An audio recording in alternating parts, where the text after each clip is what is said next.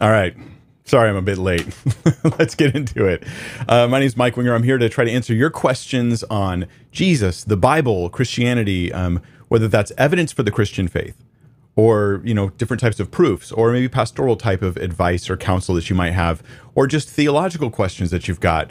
I just promise not to make up answers and to be open and transparent about where my limits are in my own knowledge or my own understanding of a thing. And I think by doing this, you learn how to think biblically about everything. And that's why we do these Friday Q&As. And so our first question that we've got for today comes in from Malcolm T. And uh, Malcolm says, why would Jesus instruct us to let our good works be seen by others, Matthew 5, 16, if he also instructed us to do our good works in secret, Matthew 6, verses 1 through 4? Am I misunderstanding something? And um, this is one of those moments where it's like, hey, did Jesus contradict himself? And I know as a younger Christian, uh, Malcolm, I'll tell you, as a younger Christian, and I don't know how long you've been a, believer or not, but I'm, so I'm just speaking of myself, not you here. Um, I would get nervous when I saw something like this because you know I, I, I dealt with a lot of non-believers in my in my family, um, whether they were non-believers or maybe they just weren't comfortable with the degree to which I was going to follow Jesus and take it seriously. You know, they just wanted me to like tone it down a bit. You know, be Christian, but don't be like like that kind of you know all all in sort of Christian. And um and so I dealt with a lot of that stuff, and it it gives you this like awareness of how someone uses a, a question like this against the truthfulness of Christianity. And also, the more you look into it, the more you study, the more you realize how silly the whole thing is. So let's dig into this and let's look at the actual passages and we will see is Jesus contradicting himself? What is going on here? So Matthew 5 16. It says, In the same way, let your light shine before others so that they may see. And what is the light Jesus is talking about? Well, he interprets it for you, right? That they may see your good works and give glory to your Father who is in heaven.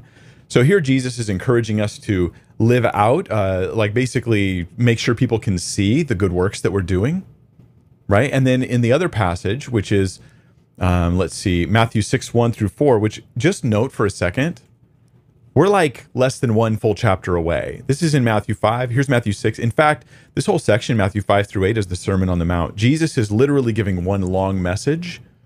So in the same sermon, Jesus said, not only let people see your good works, but he said in Matthew 6, verses 1 through 4, beware of practicing your righteousness before other people in order to be seen by them, for then you will have no reward from your Father who's in heaven. Thus, when you give it to the needy, sound no trumpet before you, as the hypocrites do in the synagogues and in the streets, that they may be praised by others. Truly, I say to you, they have received their reward. But when you give to the needy, do not let your left hand know what your right hand is doing. Obviously, this this is this is um uh hyperbole, right? Jesus using hyperbole here, like your hands don't know. It. But you know, the idea is that it's just it's not about publicizing it, so that you're giving maybe maybe in secret, and your Father who sees in secret will reward you. Okay, let's see if we can figure out how to understand these verses. And part of it is that I've emphasized, and I I did this intentionally. As I read it, I emphasized certain parts and I did not emphasize other parts. By doing that, I I made it maybe more made you more aware of the supposed contradiction that's here, but those who are paying attention who are thinking biblically about these things, looking carefully the verse, you're like, this is no contradiction. Why? Because look at everything Jesus says, not just two words, right? Before others. There's more. So let your light shine before others so that they may see your good works and give glory to your Father who's in heaven. What is the purpose of the good works I'm doing? I'm encouraged to do before others? It's that they would give glory to God. That my life would be a witness and they would see me as a Christian living consistently with my Christian beliefs. That they would say, and, and, I've seen this powerfully, and maybe you have too. Those of you listening, you're, you're a Christian, but you are not a hypocrite. Not that you never fail, not that you never make mistakes, but you're, you're not a, a complete hypocrite. And you have you have talked to people who before they knew you closely, they they just thought all Christians are hypocrites, and you broke that stereotype for them because they met a believer who was who was consistent and who was sincere and who they had a lot of skepticisms about, right? And looking at you kind of sideways, and they go, "All right, well, you know, I wish more Christians were like you." This is a powerful thing. That's what we're talking about here in this passage. What are the good works Jesus is talking about for a little bit a little bit more detail. Um, well, he, he's here talking about the only thing really that precedes this is the Beatitudes. Um, you're poor in spirit, you're mourning, you're therefore you're comforted. All these things, but what is what are the things here that are things you can do that will shine your good works? You're hunger and thirsting for righteousness, right? You're not looking for applause from others. You want righteousness in your life. The Pharisees wanted applause. You, if you're going to do what Jesus wants, you want righteousness. Um, you're being merciful to others. You're not doing that for any audience other than God. Ultimately, right? You're going to receive mercy and you're merciful to others. You're pure in heart. That's an internal purity. This is something the Pharisees completely lacked. This is the shining you're to do is to be a sincere, godly person. And blessed are the peacemakers, right? You're you're a person desires to to bring peace to people and not to exacerbate the the difficulties of separation either between people and God or people and each other when possible. Blessed are those who are persecuted for righteousness' sake. That is, they do the right thing and they get punished for it and they keep doing it anyways. So then blessed are, those, are you when others revile you and persecute you and utter all kinds of evil against you falsely on my account. Falsely. So when you're falsely accused, rejoice and be glad, for your reward is great in heaven. So then he's like, hey, you'll be the salt of the earth, be light, and bring glory to God. But when you get to Matthew 6, 16, Jesus, uh, Matthew, the next, sorry, 6 verses 1 through 4, the next section, the supposed contradiction, it's a completely different scenario. Jesus is not talking about people who are internally serving God out of a sincere desire for holiness and love to, to bring honor to Christ, to seek righteousness, to bless those who curse us, to, um, to be holy in our conduct for the sake of holiness. Jesus wants that to be seen by the world, yes, but he doesn't want you to do what the Pharisees do. And this, I think, is such a huge and important warning. When Jesus warns us of things in the Bible, when the Bible period warns us of human issues, right? Like, here's a pitfall to avoid. It's always on target. It's always like, this is an actual pitfall you will potentially suffer from. You start your path of serving Jesus by trying to be righteous for righteousness' sake, for the sake of holiness and for the love of God and to be able to be a genuine witness in the world. And then as time goes by, you're doing it for your reputation. And how do you know? Because in secret, you don't do the same stuff you do in public. Because in your heart, your heart betrays that these actions you're doing outwardly are not genuine, but they're being done for the applause and the eyes of others. And that's what the Pharisees fell into. Beware of practicing your righteousness before other people. It, Jesus just told me to practice my righteousness before other people, but he adds more in order to be seen by them. This is the, this is the warning. So it's not a contradiction, it's a qualification. Do righteous deeds in front of others, right? That God would be glorified. But not because you're seeking an audience. Like you don't find the audience. This is what this is what social media um, philanthropists do, right? They they find a homeless person, they give them a large amount of money, or they do something really wonderful for them, they film the whole thing with three different camera angles. They put the whole thing up online and they make a bunch of money for themselves and fame and appreciation. And I'm like, this is this is the Pharisee. This is a Pharisee. You're a Pharisee in this. I mean, you're not a Pharisee in your theology. You're not a Pharisee in your views of Christ because of this. You're making a mistake that the Pharisees made when they did their things to be seen by others. So I do my holiness to be holy and righteous before God and to bless others and I let them and I let them see that, but I don't seek crowds to do it. They sought crowds. Um, so then you have no reward. You, have already got your reward. It's from people. So he gives examples. When you when you uh, when you give to the needy, right? Sound no trumpet before you. So this is a perfect example because you're still giving. Jesus still wants you to give to the needy. He just doesn't want you to sound the trumpet. Ah, that's the, that's the balance. The needy person knows you gave. The needy person knows that you've helped them, but you're not announcing it to others so that that person is a pawn and your gift is a is is a is a um, an investment in your own reputation. None of that garbage, right? This is I'm going to give to you just to bless you. I'm not going to sound a trumpet, and then my my good work will shine before who? Not before the crowds, before this needy person I just blessed in the name of Jesus. This is genuine holiness. This is what God calls us to. I love this because whenever you you see what looks like a supposed contradiction in Scripture, it usually means there's something important there for us to learn and you dig in deeper and you get more information. So you guys are loading your questions in the live chat as we always do. For those who have not, you know, joined me or you're new to the Friday Q and A's, um, you just show up and you load your question right here in the live chat, right at the very beginning. So, but not before the stream begins because otherwise we have so many questions before the stream starts where we're not answering any during the stream. So we just take the questions during the stream. After it starts, you put a Q in the as the first letter of your question in the live chat on YouTube, and then we pull out questions. But some of you are like, "Hey, Mike, you know, why is it that some of my questions seem like they don't get answered? I sometimes ask the same questions continually, and it doesn't get answered. And there can be a reason for that. And the reason is, as I'm showing you on my screen here, I may have already answered your question. Uh, sometimes we we you know I don't want to answer the same question over and over and over again because I feel like it's less fruitful for most of the people watching.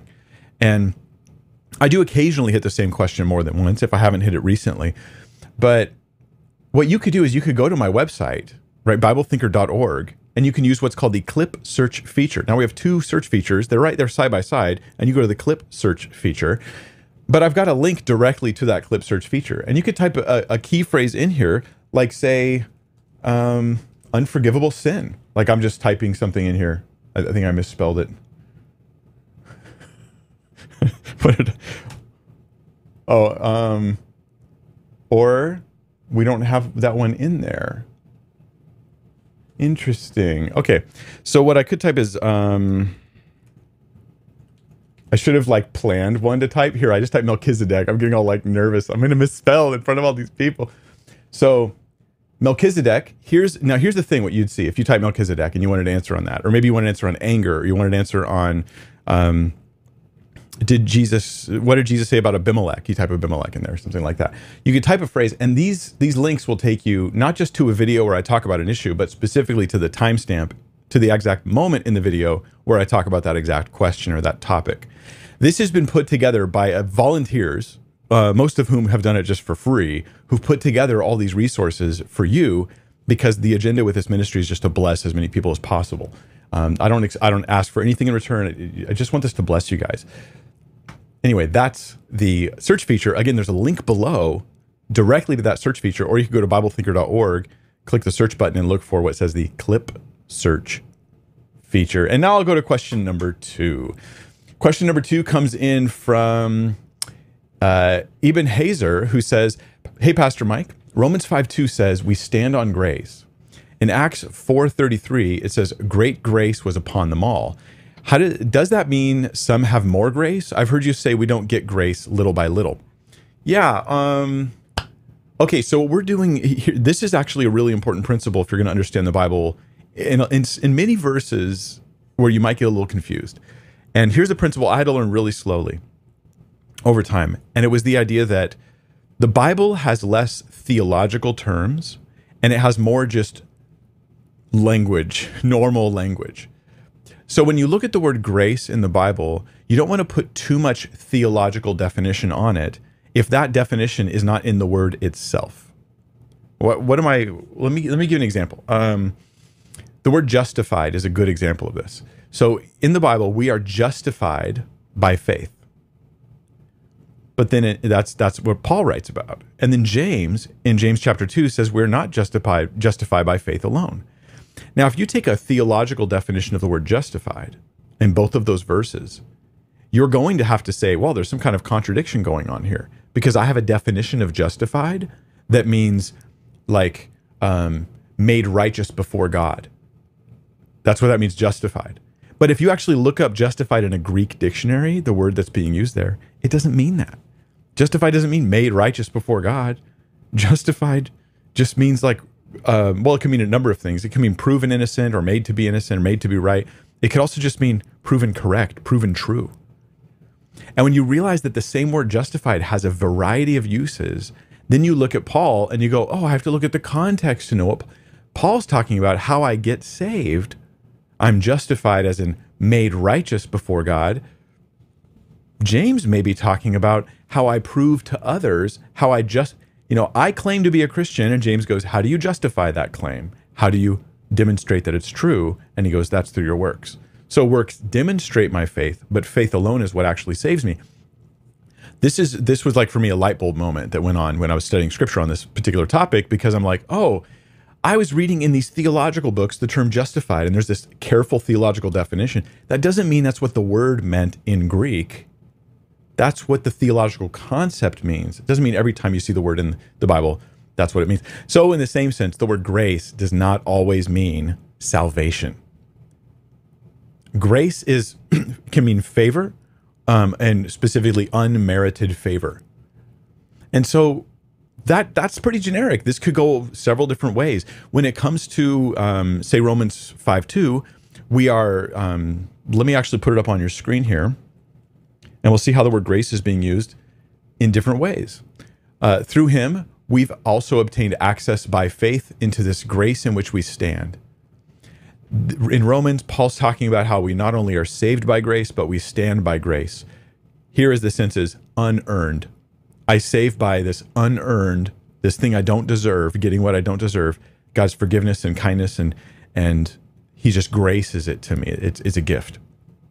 I stand in that every day, every moment, right now. I'm forgiven by the blood of Jesus Christ and by the work he has done. I stand in that grace today. So it gives me confidence in my relationship with God, and then I can rejoice in the hope of of of the uh, of the glory of God that is coming. But then when you get to the other verse, which is Acts chapter 4 verse 33, what we see is yes, the word grace has this theological definition, but but that's a summary of scripture teaching on how we get saved the word grace itself also has just a Greek meaning. And in the context here, um, it says, And with great power, the apostles were giving their testimony to the resurrection of the Lord Jesus, and great grace was upon them all. What does that mean? It means simply that God was blessing them. Here, grace is just God's undeserved kindness and favor, but it's not salvation. It's not like the apostles were getting saved more than they were before. I mean, Peter was already saved. Was he not truly forgiven and saved at this point in time in Acts 4? Yeah, he was already saved. This isn't about them getting saved. This isn't salvific grace. This is just grace in the sense of God's kindness and favor. So great grace is upon them, and they have great unity, and they're continuing to grow in numbers. More people are, are getting saved. So God's favor, God's blessings are with the early church. That's all it's saying there. And again, I think this comes down to a, a root issue. And I forgive me if I lose anybody on this. Of reading uh, theological books or hearing theological teaching where we take a term like justification and we think that that's what the, the, the word itself means in the text instead of realizing we're just labeling a doctrine. The doctrine's true. We get the doctrine from scripture, but we shouldn't read that doctrine every time we see the word because words have multiple meanings depending on the context. Yeah. so, in other words, treat the, the Bible like it's it's using no, language normally and not always using theological language. There's exceptions to this rule. There are some words in the Bible like propitiation that have some pretty deep theological meanings, but but words that are used commonly have more common meanings and a variety of meanings. Um, yeah, I hope that hope that helps you out. All right, number three. This is Clay Branton who says, "Hello, Mr. Winger." Well, hello, Clay. What do you do when you've made a promise to God and either forgot the specifics of it or forget you've made it all together. Um, well, what can you do, Clay? If, if, if you're like, I know I promised God something, but I don't remember what it was, you say, Lord, I'm so sorry. I don't recall. Help me. I mean, just, I'm just being honest with you. If I was in that spot, I'd just pray, Lord, help me remember what it was that I promised. But I would also say that, um, you may you may be suffering from a bit of recklessness in promises you're making to God to think that you would forget them. Now maybe you've got a reason. Like maybe there's a reason why uh, mentally you're like really having a difficulty remembering these things or or things in general. Maybe there's something else going on in which case I'd be like, yeah, I think the, I think the Lord knows and just live holy, you know, to the best of your ability and don't don't worry too much about it if you if you have that kind of thing going on. But um Ecclesiastes talks about this, and it kind of like says basically, I'll, I'll, summarize here, paraphrase for you. Just the idea is you don't want to recklessly come before God and make promises to God. It's better to come and just come humbly. Um, sometimes we want to. We, in our in our zeal, our genuine zeal for the Lord, we want to like make make these big, giant, lofty commitments. Um, think carefully before you do that. Think carefully before you do that if this commitment is wise from a Christian standpoint, not just a worldly one, right? I'm not, I'm not saying like, well, that would cost you too much. I don't mean that. Just think carefully before you do that. And it's okay if you don't make lots of promises to God. I mean, you know, what the Lord wants, his general will for your life is pretty well revealed without any promises you've made. The, the the one commitment you make is to trust in Christ and maintain that faith and trust and commitment to Christ throughout the rest of your life. That's the main commitment. So just be slow to make these lofty promises before God. He does take it seriously. He always keeps his word. He expects, expects us to keep his word and not make a promise before God. That's a very lofty thing. If I'm literally incapable of remembering what the promise was, then there's not much you can do except apologize to the Lord. Say, I don't know why I don't remember this, but maybe I was frivolous, or maybe I just honestly have a memory issue, and the Lord understands. He knows our weaknesses. Um, just like if if I, let's say I I was committed to like helping with with a an outreach or something and then I break my leg in a car accident and the, and everybody understands of course Mike you have a you broke your leg no one's going to hold that against you you're not going to just in the same sense the Lord knows if you made a promise and you can't recall it God of course understands that all right let's go to number 4 um, uh, Marie says what is a healthy way to look at the future with all the disasters in Revelation I have trouble building up my life without having fear that everything will change soon for the worse. Uh, Marie, I felt that way in the past. I'm going to speak to you. Just let me say, I'm not speaking on behalf of the Bible, okay? But you're not actually asking a question about the Bible. I'll, let me. Well, I'll mention the Bible for a moment here, and then I'll then I'll give you my counsel just as like a, a, a fellow Christian, okay, who's who's been involved in churches that talked very much about the end times and the and the and the and the tribulation, second coming, that kind of thing. Um, so as far as the Bible is concerned, I think that the the overarching rule, okay, Revelation does talk about these things. I personally, at least at this point in my understanding, I think these things are talking about future. I think the tribulation is a real thing. Um, so I do lean that way with my eschatology, right? So I do think that Revelation stuff, like you, is going to be happening in the future. But here's the biblical part I want to really drive in. We don't know when we really don't know when and we and you don't know it's even going to happen in your lifetime now it could but it could also happen a thousand years from now 15000 years from now 80 years from now like it could happen at any time now add to this going through church history and seeing how many people thought that the end was absolutely imminent in their lifetimes now it's one thing here there's two very different things one's healthy one's unhealthy it's healthy to be ready for Jesus to return and ready to be able to say, I'm committed, Lord. I will go with you through any trial and any tribulation. I will be ready when you return, whether you take me home or you allow me to go through hard times. I will be ready for those things. I'm committed to you. It's something else and unhealthy to be expecting disaster and living like you're right about it when you have no idea. That will that will affect your life in negative ways. It really will. Um, so I, I would encourage you to put a giant question mark. And here's my pastoral counseling on this, or my counseling even as a brother in Christ. Put a big giant question mark on when all this stuff may happen and realize what you can do is prepare your best for the future that you are most likely going to see, which is to say, if things continue as they are, how will I be able to proceed? Do I have a plan in place in my life if the world continues to spin as it has for the past many years? Am I ready for that? Or am I crippled and unable to prepare for a, for a normal future that most humans have had because I'm worried about the possibility of eschatology happening? Boom right now. And i'm not i'm not trying to get into the debates of whether you guys are pre-trib or post-trib or any of that. Whatever your views are there i'm asking are you ready for that? And are you ready for the for the possibility, the very very real possibility that life will continue as it is and Jesus won't even come back and the tribulation won't even happen in your lifetime. If you're not ready for that, you are irresponsible. This is this is something I say to you and I say to me. If you are not ready for the tribulation, the rapture, whatever to not happen, if you're unprepared for that and you're un like it's not in your plans, you are irresponsible and it's going to cause harm. Now, some of you out there, a few people out there, you're like, no, no. I, in fact, it's going to ramp up. I give you guys my prediction. This is not a prophecy. Is my prediction because I, I've been around long enough to know this. People love round numbers, right? So they want to say like, well, 2,000 years ago, Jesus came. And depending on your math, and there's debates on this, on, on when Jesus shows up, earliest to be like 26 AD, Jesus shows up. And then earliest for his death is 28.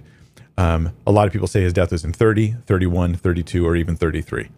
Whatever your view is on that, here's what this tells me people are going to be absolutely spazzing out in the next several years 28, 26, 27, 28, 20, all the way through 33, maybe even a little after. They're going to be predicting the, the, the second coming, predicting tribulation, predicting all those things. Now, it's possible that it will happen, but I'm telling you, whether it happens or not, they will predict it because they, they, whoever this, you know, the people I'm talking about, they love trying to figure out the mysteries of that the Bible has not answered by doing arbitrary math problems and, then, and then telling you that they can predict the time. You need to have a, a, very real plan and preparation for if you're wrong about your guesswork on eschatology. That's all I'm saying. I hope that helps you. Um, yeah, I hope that helps. Let's go to number five. This is from uh, Angel WVM, who says, What to say if someone uses a creator has the right to do whatever with their own creation as a pro choice argument? Hmm, I've never heard that one as a pro choice argument. Let's think about the logic of it a little bit. Um, the, the argument is hey, a creator, a creator has the right to do whatever with their own creation. I mean, I would, in, in principle, I agree with this as you apply it to God. God has a right to do whatever he wants with his own creation. I, I would agree with that. I do think, however, God is is constrained by his own moral goodness in a good way. This is not a negative constraint. This is a positive thing. God does not violate his own moral goodness. But I do think he has a right, like Romans says, over the clay. I, I believe this. So can you transfer this over to the idea of a mother and her child? Is she a creator who has a right to do what she wants over her creation? Now, let's just let's just let's just pretend the answer is yes, and I want to show you how horrific and evil the conclusion now is. If you say yes, then that mom can kill her kid at any point in their life. Because a creator, we're going to call her a creator here, has the right to do whatever she wants with her own creation. But then, if you're going to call the mom a creator, you need to call the dad a creator too.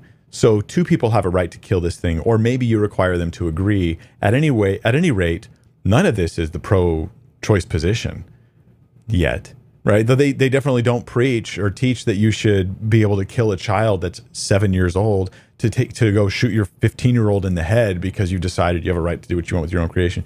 Like none of them believe that.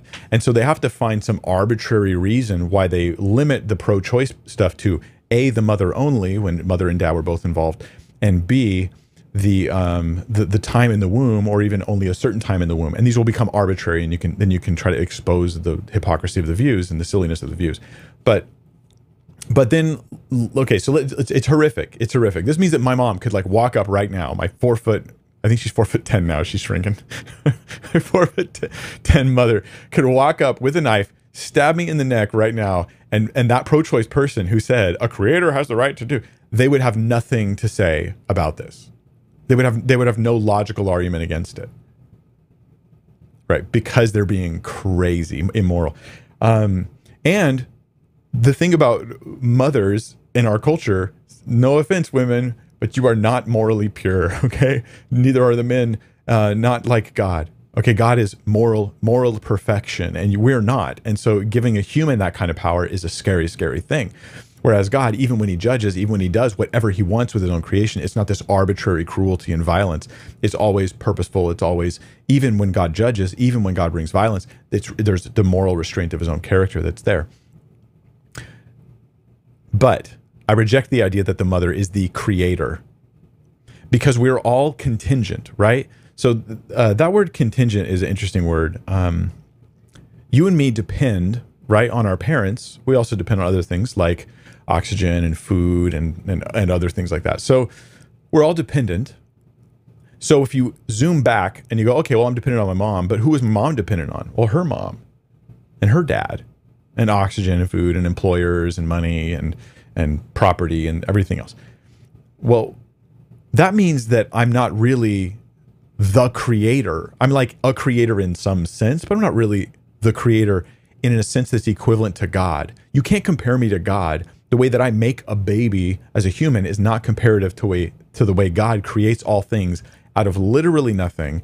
There, everything's contingent upon Him, and and uh, and it doesn't go vice versa. He doesn't depend on anything. So that your mom, who's there killing you now at the age of 25 because she doesn't like the way your mustache looks, and she has a right to do what she wants with her own creation, she herself is someone's creation. God's creation, even more than her parents. And so God, who's the ultimate creator, has us prescribe moral policies and moral rules for how we should conduct ourselves. So if we're going to say that a creator has rights, then it has to start with God and trickle down from there. And we have to realize we're not creators in the same sense, and we're also dependent upon him, and therefore we're required to obey his laws and his rights. I guess I'm just saying everything about that statement is is um, foolish. Number six. Let's go to number six. This is coming from Anna Elmira. Hi, Mike. A local street preacher uses holy water on the ground, which he says keeps demonic activity from disrupting his preaching. I haven't seen scriptural support for this. Is it biblical? Thanks. Anna, um, I don't think the concept of holy water is biblical. I don't think the concept of, and, and, and here more generically, the idea of I'm going to uh, pray over and bless a certain object, water or something else, a crucifix or something, and then that's going to carry with it these sort of supernatural qualities that will then bless others. Um, some people will point to the book of Acts here for defense of this view, and they'll say, well, they took like Paul's handkerchief and then they carried it to people, people were healed. Or people fell on the bones of Elijah in one one instance, it happened once, fell on the bones of Elijah after he had died and uh, Elisha, and that person came back to life. They were healed. And these are true things, but except there's a big difference. Paul, to, to our knowledge, didn't bless or pray over his handkerchief to make it something holy. Nobody did something to the bones of Elisha to make them that way. This was simply a one time demonstration. And, and nor did we see his handkerchief continuing to do this afterwards. Like 10 years later, they're still passing the handkerchief around. Why didn't Paul just give his handkerchief to Epaphroditus, who almost died when he was sick, or to Timothy, who had stomach issues. And Paul's like, hey, drink some wine, not just water, because of your stomach issues. Why is he like, Paul, just send me your hanky? send me the holy hanky, Paul. Because this was like a, a an amazing one-time thing. This was this was odd and strange, even in that incredibly miraculous season in the early church. So no, we don't see any normal. Certain people can bless certain objects, and then those objects carry with them sort of spiritual power. That doesn't mean it can't be true. What it does mean is it's extra biblical. Like this is not a biblical thing. This is I'm not saying it's anti or unbiblical in the in the view of uh, it being refuted by scripture. No, that can't happen. I'm not saying that. I'm saying that it doesn't arise from scripture and it doesn't appear to arise from um, any even examples we see in scripture. There's no teaching and there's no seeming examples they were to anoint with oil in the book of James. It talks about it like anoint with oil, but the oil itself was just oil. It wasn't that the oil was taken and like a proce- a spiritual procedure happened first. They anointed with oil, and this was a common thing in healing at the time when they they would apply oils. We do it today as well, right? There's certain times where we use oils on on on things to help people, and oil is also just uh, part of a cleaning agent that they would use back then. So they don't have like showers, okay? So um, so there's a lot of different things to consider there, but it's nothing like the holy water thing.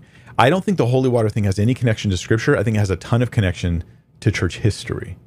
And I don't mean the apostles' church history, I mean much later. Relics over time started to become more and more important. That is like, oh, it's the pinky bone of this one like really godly person and they started thinking that had power, right? As a normal thing, not as like a rare, wow, what was that thing?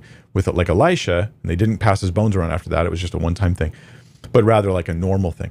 And so this has been going on for a while. Also, it has to do with the idea that, like, in Catholicism in particular, there's a view that you've got these mediators. Um, oh my, how do I explain this in a brief way? I'm going to say a few things real quickly. If, if some of them don't make sense, it's okay. You'll get my main point. Otherwise, forgive me for not having all the time in the world to answer each question the Catholic Church views itself as like kind of a, a, a, series of mediators that mediate grace.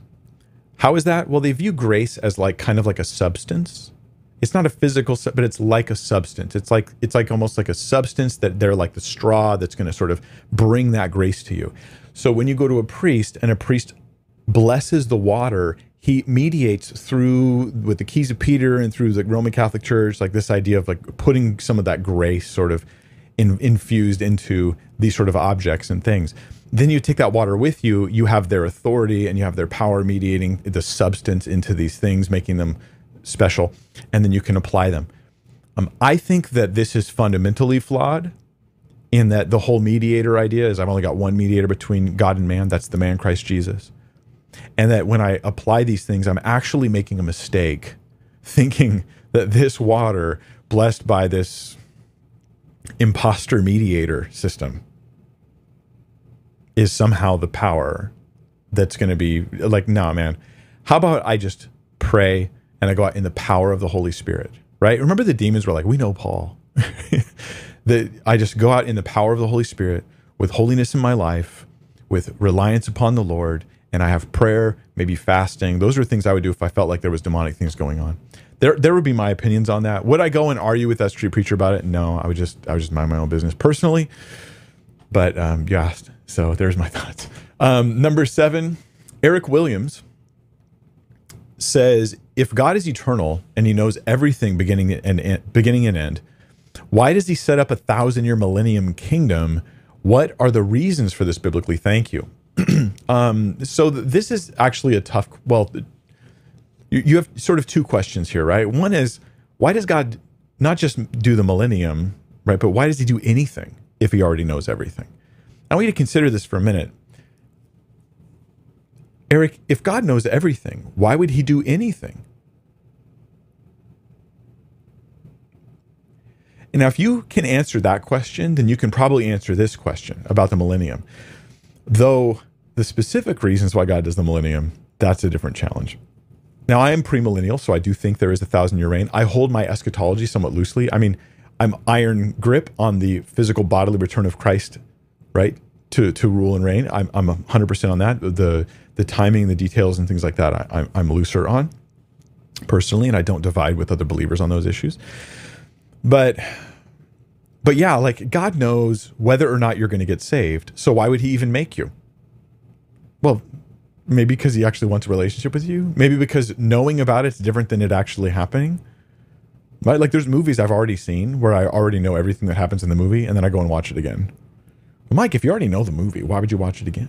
Well, like, well, just just because knowledge is not my only goal in life of, about with the things that I do, and I think the same thing for God. He, he doesn't just want to know what would happen if, but he actually wants to let things happen.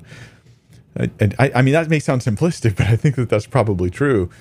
But the millennium, why is there a millennium? So here's here's one theory, and I don't know if you can you can support it with scripture, or the, or and I don't think scripture refutes it either. But it's the idea that God has sort of um, tried the rulership of of mankind under all these different structures and they've all failed except for one let me give you an overview right in eden and i'll try to remember off the top of my head how they how they frame this in eden it's man is just perfect man is in perfection but he and he has free will but man chooses to fall so just giving man a, a good starting point with free will they end up falling then we have like the era of, of just man's conscience reigning. And that's like between uh, the fall and the flood.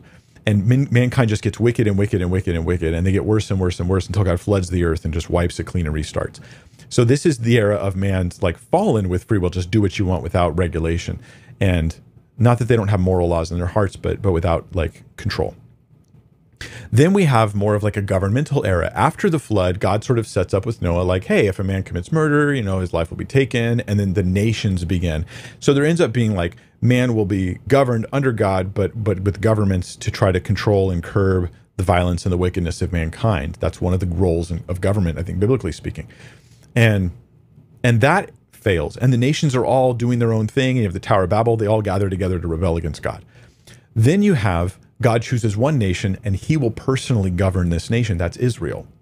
Do you see how these are different ways of governing humanity that are that are being tried and they all fail? The Israel one fails too. God gives them laws, God gives them his blessings, God's going to be in their midst, at least in the temple, Um, and so that fails too. The people rebel, they they fall short, they do all these things, and finally Jesus shows up, and Jesus does the church, right? The church, which is which is Jew and Gentile, you know, all all put together in Christ as we put our faith in Christ. He's the one who succeeds where we all fail, and it's just our faith in Him that makes us part of God's government. But the world's not being governed; the world's just being evangelized right now right? The world's just being evangelized. We're not, they're not being governed by Christ, just evangelized. The thousand year reign is different in this. Now the world is actually governed by Christ. Now it's a world run and enforced by, by Christian truth, by Jesus himself. That's the thousand year reign. Jesus has actually returned. He's reigning on the earth. And even this ends at the thousand years with a great rebellion where many people decide they don't want it. Then we have the final state of things, and that is only those, that is a, a universe where only those who participate in the kingdom are those who voluntarily gave their hearts to Christ. Even though they fell, they voluntarily have chosen Christ, and the kingdom is populated by people who lovingly want to serve their, their Savior. And that is the eternal state. So, do you see how, like, every this is one perspective? Hey, everything's been tried and it always fails until you get to the final state. And some philosophers, side note, they actually say, hey, um, there's no way to make a perfect world initially. You can't just make a perfect world. What you have to do is make a world that has flaws because we learn so much through those flaws that we could then bring them into this a second world that is a perfect state. Now we have the lessons of pain and suffering, but without the continuing of pain and suffering, and that that was kind of what God was doing all along. So um, maybe is that, is that is that does the scripture clearly say that's what's happening with all these different ways in which God has interacted with humans? I don't think it clearly says that, but at least this seems consistent with that. So it's a possibility it might be what's going on. All right, let's go to question number eight. This is from a Large Marge sent me. And now it's been so long since I've seen Pee Wee Pee Wee Herman, like I was a kid, you know, and Pee Wee Herman. But I remember, tell him large Marge sent you, and I don't even remember the movie or what he was on a great adventure. Some kind, I don't remember what the adventure was, but I remember the scene where there was some trucker lady going, "Tell him large Marge sent you," and so yeah, you, you probably probably about my age. Uh, can you explain the difference between the concepts of perichoresis and modalism? They seem to be very similar ideas on the surface. Thanks so much for your ministry. God is using it greatly. Um, perichoresis? I, I mean, I don't know what that is. I just got to be honest with you. Um, you may have overestimated my, my theological intelligence. I mean, modalism, we know, is the basic idea of modalism is that um, um, God is not three persons in one, but rather it, it's more of a it's more like costumes. Like God wears the costume of the Father, and then He comes and He's wearing, he's wearing the costume of the Son. He's wearing the costume of the Spirit. So that's modalism. Um, perichoresis, I, I, would have to look into it. I, I, wouldn't. I'd be afraid to like just Google it now and, and give you such a such an uncareful response. So, yeah, forgive me. I, I may look into that. Um, but I, I have to admit too, Large Marge sent me. I'm not really a big fan of big theological terms. Now they're not bad. I'm just not a huge fan of them for the following reasons. People, some people are really good at remembering all the terms and what they mean. I have a feeling that most people, especially who are trying to learn theology, but they don't have all the time in the world to study it, they would they would be served better would we explain things in a more simplistic language and use Latin terminology less often, or I think in this sense it looks Greek. Um, I think that that would that people as a teacher, I'm always thinking how you know what's the what's the learning tolerance of my audience? What's their capacity to? I, I think of it like i will give you an analogy. I show this to other teachers sometimes. I think of it as like juggling. So I can juggle like three balls at a time, right? And um, it's not that hard actually. You learn how to juggle three. I can't really do four. Uh, maybe if, I, if I'm outside and I'm throwing really high, you know, I can do four. You give me five though, and they all come falling down, right? I, I just can't do five. And I, I don't just lose one of them, there's a good chance I lose all of them. Now, I think of learning like this, since I'm not going to answer your question, I'll just tell you some other random thing. Sorry about that. Um, I think of learning like this. Learning as a teacher, you, you should be aware that your audience can only learn so much at one time. And this is different online. With online, you can pause a video, you can come back later. But in person, in a classroom environment or on a Sunday morning, there's only so much somebody can absorb. And I think of it like this: like if I give them an, an idea, another idea, another idea. Some people are capable of juggling five, four, seven, nine, two, and their tolerances are different. You'll always lose somebody, and there'll always be someone saying you didn't give them enough. But I want to find that sweet spot where I give you enough ideas to learn, where you don't drop everything, but you also don't have so few ideas to learn that you feel like you didn't get much out of that. Um, now online, I tend to be like drinking from the fire hydrant. I give a lot more ideas, but you guys would be surprised how much I hold back from you, how much I don't tell you, and how much I summarize. Where I'm giving you like a deep theological teaching with no terminology whatsoever, where I just use as simple language as possible, or I'll throw out the word. But you, the it, you feel like you don't have to learn that word because you know the idea. I think that that is a more effective way to teach most people because most people are not in a theological school and don't have a mind for just memorizing tons and tons of terms. Some people are really good at that though. And it's just everything's terminology. But man, they're so hard to understand. How do you understand someone when you don't understand 12 of the words they used in that sentence? anyway, I should look into that one though. It's on me. I have no idea. Leaf Me says, Dear Pastor Mike, have you talked about Dr. Bart Ehrman? Example, your atheist scholar misleads millions of people video, which I have done a video on that. Does he also use these techniques on his professional peers? Um, okay, so I, have talked about Bart Ehrman, Leaf Me, um, as you said, and I'll put a link to this video. You guys, uh, Bart Ehrman is an atheist or agnostic, depending on where he is when you ask him. He uses both terms to describe himself. And he is one of the people who's most effectively used his scholarly status to drive people away from the truth of Christianity. Like that's just facts of reality. Like so many, so many, so many people have um, at least given up a profession of faith in Christ um, or of the trustworthiness of Scripture, and will say that Bart Ehrman was a significant part of that, or even it wasn't Bart Ehrman directly; it was someone he influenced. And so I've done some content on him. I will put a video down below where I try to catalog where he was very clearly, and I use quotes and I show exactly where he says things and play clips of him, very clearly misleading people using deceptive tactics to mislead people specifically to make Christianity and the Bible look bad. So I'll put that video in the in the link down below, and maybe one of the mods can put the Bart Ehrman video in the live chat if you haven't already. Um, yeah, it's just called Atheist Scholar Mislead Millions of People. But your question is, does he do that to his professional peers? Um, so yeah, like a lot of scholars will find they we will find that they write two different kinds of books. A scholarly book and a popular level book. And so often they'll even write the same book twice. They'll write a book that's on the scholarly like uh you know William Lane Craig does this. He wrote he wrote a book called um, uh, Reasonable Faith, which is more scholarly, and it, it is very difficult to read for me. Right, I read the same paragraph like six times to go. Oh, I get what you mean right? It's it's challenging, right? That that's reasonable faith. Then he wrote a book called On Guard. On Guard is the popular level book, right? One's written for more scholars, one's written for more popular level, and that book's more simplified and more accessible, and say uses less, uh, gives people less things to juggle, less terminology, and that sort of thing. Although it's still there, it's still a challenging book, but not as much. So Bart Ehrman does the same thing. He'll write two books. He'll write a scholarly level one, then he'll write a pop one, and he is known, at least to many people, as as framing things very differently because in the scholarly one he wants to you can say things that are wrong as a scholar as long as you say it the right way. Like it wouldn't be too much of a stretch to think that such and such right? Like that's how you say it as a scholar. And then as a as you know to the popular audience maybe you say something like instead of it wouldn't be too much of a stretch to think such and such you know the, the bible is wrong or something. Um, you say something else like um, you know, if you want to believe the Bible's, you know, true and inspired, that's fine. You can believe what you want. Religious beliefs can be your own thing, you know, but it's just not true. That's just not the facts of reality. And you wouldn't write that in the scholarly thing because all the scholars are like, well, you know, there's problems with your perspective. You know, you're overreaching here. So the overreaching is done on his popular works, and a more careful way of talking is done on the scholarly level. Scholars do this all the time.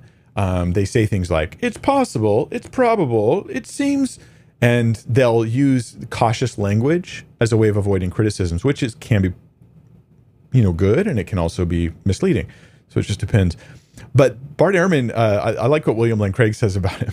He says that he does this to such an extent that on his scholarly work, he calls Bart Ehrman Good Bart, And in his popular work, he calls him Bad Bart. And he goes, Well, good Bart does this, and bad Bart does this. And I myself have run into this. I, I had an atheist I was interacting with privately, and I can't hardly interact with anybody privately anymore, but privately we were, we were interacting, and he was a real big fan of Bart Ehrman. And so I was like, Well, you know, pick a Bart Ehrman book that you find influential, and I'll, I'll read it, and then I'll give you some thoughts and some pushback on it. And so he picked one, uh, I think it was Lost Christianities. And I start reading the book and I'm noticing massive problems with it. Okay. Like in this book, he's he's suggesting that Christianity had this massive diversity from the very beginning, and that basically Gnostics and, and non Christians were actually Christians. And that so there is no real true Christianity, there's just Christianities. Except that Bart Ehrman ignores in his popular level book, he ignores the whole first century and he starts things in the second century. So he he ignores the period when the faith was laid down, waits for heresy to rise up, and then calls all the heresies Christianity because he just skips over a century. Now, that's what he's doing in his popular level book. And so I write to him and I go, Yeah, here's what I'm noticing as a problem. And it was so interesting because the atheist responded to me, Mike, you should really read the scholarly version of that book. And I'm like, and that was honestly, that was when I was done with the conversation because I'm like, look, man, I spent so much time. You recommended this book, you picked it, not me. Right. Then when I brought substantive criticism, you just were like, well, go look at the scholarly one, which basically is going to have similar problems that are more nuanced and they're just harder to point out because of all the nuance that's there. There's my thoughts on that. All right, let's go to number 10. David Tathwell says, What practical steps do you do to trust in the Lord? I frequently have difficulty trusting him during difficult times, and especially when he doesn't seem to be answering prayer. Hmm. David, it's a deeply personal question. Um, let me let me share several things with you that I hope you find encouraging, insightful, um, and not only encouraging for you, but also insightful maybe about yourself. Um, and I say maybe because again, I read two sentences about you, so I'm to you know do my best to give you some thoughts that may apply. You you need to use the wisdom to know if what I'm sh- sharing applies or not. Maybe I'm off target. Totally okay. Give me permission to try to help, but also I give you permission to say, nah, that wasn't that doesn't apply to me, Mike. So um so the first thing to think is this um um struggling with trusting in the Lord, we can feel very guilty about it, and it can create a whole anxiety in us that I think can be inappropriate. Um, there's two different kinds of like, I'm having a hard time trusting in God. There's two different levels of that. One of them is at the core of my being, I am choosing to reject trusting in Christ. The other is I am greatly tempted with unbelief or lack of trust, uh, mistrust, worries, fears, and anxieties. And these are to me two very different categories. And it's not always easy to distinguish which one you're in. But if you're in the category of at the core of my being, right? Like I'm like rejecting, trusting, that doesn't seem to be the case to me because of what you describe as your difficulty is uh, you struggle trusting in God during hard times and especially when he doesn't seem to be answering prayer. It's not like you're saying you're doubting the resurrection of Christ. You're doubting the, the authenticity and the truthfulness of Scripture, that sort of thing. Let me drink some water real quick. So instead, I feel like what you're you're experiencing is this other thing, which is um, you have faith, but it is perhaps a bit of an immature faith. And here's the insight. So I want to encourage you, like say, first, let me say the encouraging part. Jesus had a man who came to him and asked for healing for his son. Jesus says all things are possible, but he gave a qualifier for him who believes. The man, he said, Lord, I believe, help my unbelief. So he exposes that he's got both belief and unbelief coexisting in him at the same time. But notice where his will was. His will was, I believe, but I, but even me choosing to trust you doesn't get rid of all the unbelief I, I feel at the same time. Help me with the unbelief. So he's stuck between two, two roads, belief and unbelief. He chooses the belief path, but he knows the unbelief one is still with him. And so he asks God for help. That's a great posture to have. And Jesus, he responds by healing the man's child. He brings healing, boom, proof that belief in the midst of unbelief is acceptable to Christ if you're choosing belief. If your will is there, choosing the belief part, and not the unbelief. That's the encouraging part to you. The other part I would say that might seem discouraging is that your faith itself is probably somewhat immature. Now, you may have been a Christian for many, many years. I was a Christian for many years with immature faith. And I remember feeling that I was scared that in trials, I might have struggles with my own faith. In unanswered prayer, I might have struggles with my own faith. And you know how my faith got stronger? Trials and unanswered prayer. I'm not kidding. This is not just a preaching point. I'm just telling you my actual experience in life. I went through trials, hard trials, many trials, and I had prayers that were I say unanswered. God didn't do what I wanted him to do. Let's be honest. We call unanswered prayer. That's not entirely accurate because that's acting like God just ignored you. It may be just be that God said no. You know, my my cat this morning, I was I couldn't sleep very well last night. So one of one of the cats was was meowing at me to wake up, which never really happens, but t- today was wake up, wake up and feed me, wake up. And um, I said no. you know? And so the cats might be thinking like it's unanswered meows, and it's like no, the answer is no. Now stop asking. There's a time when God can say no, and that's not unanswered because it's not as though it means He doesn't care. He just ignores you. It's that there's some reason. He has a better reason than me being tired um, to do that. So yeah, I guess my my point is these are the things that will grow your faith. These are the things that will grow your faith. Um, let me share a scripture with you. First Peter chapter 1 verse 6 talks about faith and it says that we rejoice in our faith. Let me I'll just back up make sure you can see the context. Um, that we are kept uh, excuse me, back up a little more. So blessed be the God and Father of our Lord Jesus Christ. According to his great mercy, he has caused us to be born again. That's that's you and me born again to a living hope through the resurrection of Jesus Christ from the dead. I love this verse. This is one of my favorite verses. To an in- inheritance that is imperishable, undefiled, and unfading, kept in heaven for you, who by God's power are being guarded through faith for a salvation ready to reveal, ready to be revealed in the last time. Are you rejoicing in this? That God has done this. So he's given you a living hope through the resurrection of Jesus. You have an inheritance, eternal glory and joy, e- eternal life in the presence of Christ, in the presence of God, in the presence of all our, our, our brothers and sisters in Christ that is kept for you, that is imperishable, undefiled, and unfading. Does this bring you joy? I hope so. Verse 6 In this you rejoice, though now, for a little while, if necessary, you've been grieved by various trials that's that's we're, we're we're on the wrong side of heaven, right? I go through the hard times now. I have all the eternal joys and blessings then. God's answering the prayers. He's just not giving you a yes at the moment, but all the trials will fade eventually. For now, you've been grieved by trials. Why? So that the test the tested genuineness of your faith, more precious than gold that perishes though it is tested by fire, may be found to result in praise and glory and honor at the revelation of Jesus Christ what I'm going to suggest is, um, David, that you um, your faith is being refined like gold in the fire. It's refined. And it is the trials themselves that make your faith stronger. Now, you might say, My faith got weaker, not stronger. Well, you might have got weaker, but you maybe got weaker because you because the trials showed you what your faith was really like. When you when you cook gold, when you boil the gold, the dross rises to the surface and that gold looks nasty. That gold looks gross. As it as it as you then grab and scrape off all that dross that's on the top, you then cook it more and more rises. And this is the refining that you're going through. Your faith is that precious to God that it's more important than saying yes to all your prayers. Your faith and your you're learning to trust him relationally in spite of trials and hard times is so important to God that it's more important than just getting you out of your trial. That's a mature Christian view. It is not a normal Christian view for a lot of Americans, especially or people in, in first world countries, because we live such pain free lives for the most part that um, that we have to learn these lessons. Um, yeah. Let's go to the next question. This is number 11. Uh, Evan Findley says, Where were the Nazis as a government authority appointed by God according to Romans 13?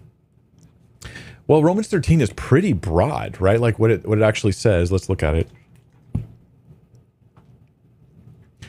Um, let every person be subject to the governing authorities, for there is no authority except from God.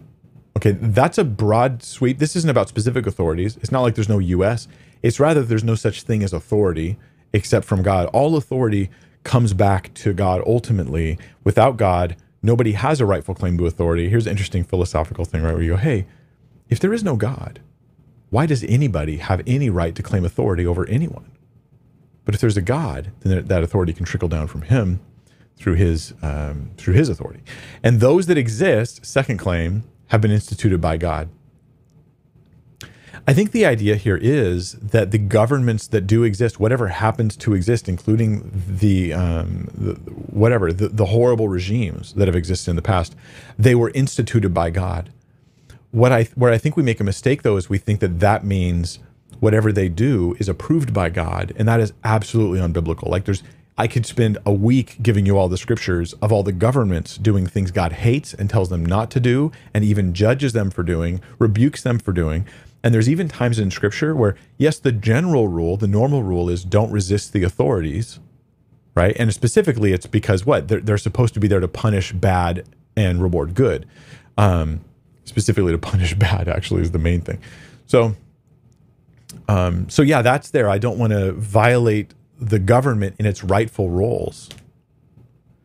But are there times where a person can go against the government? Yes, there are times. And we have examples of this. Like, look at the judges of Israel. The, the like you have um, uh, Ehud, who's one of the judges of Israel. Who you know all the guys like this story, right? Because it's gory, and and it has Ehud who who goes and sneaks up to King Eglon, I believe his name is, who's the king of was it the was it the Moabites? Whoever was oppressing Israel at the time. And Eglon is this super fat king. He's just like super, super big. I mean, the Bible talks about as being this really, really, really incredibly overweight person.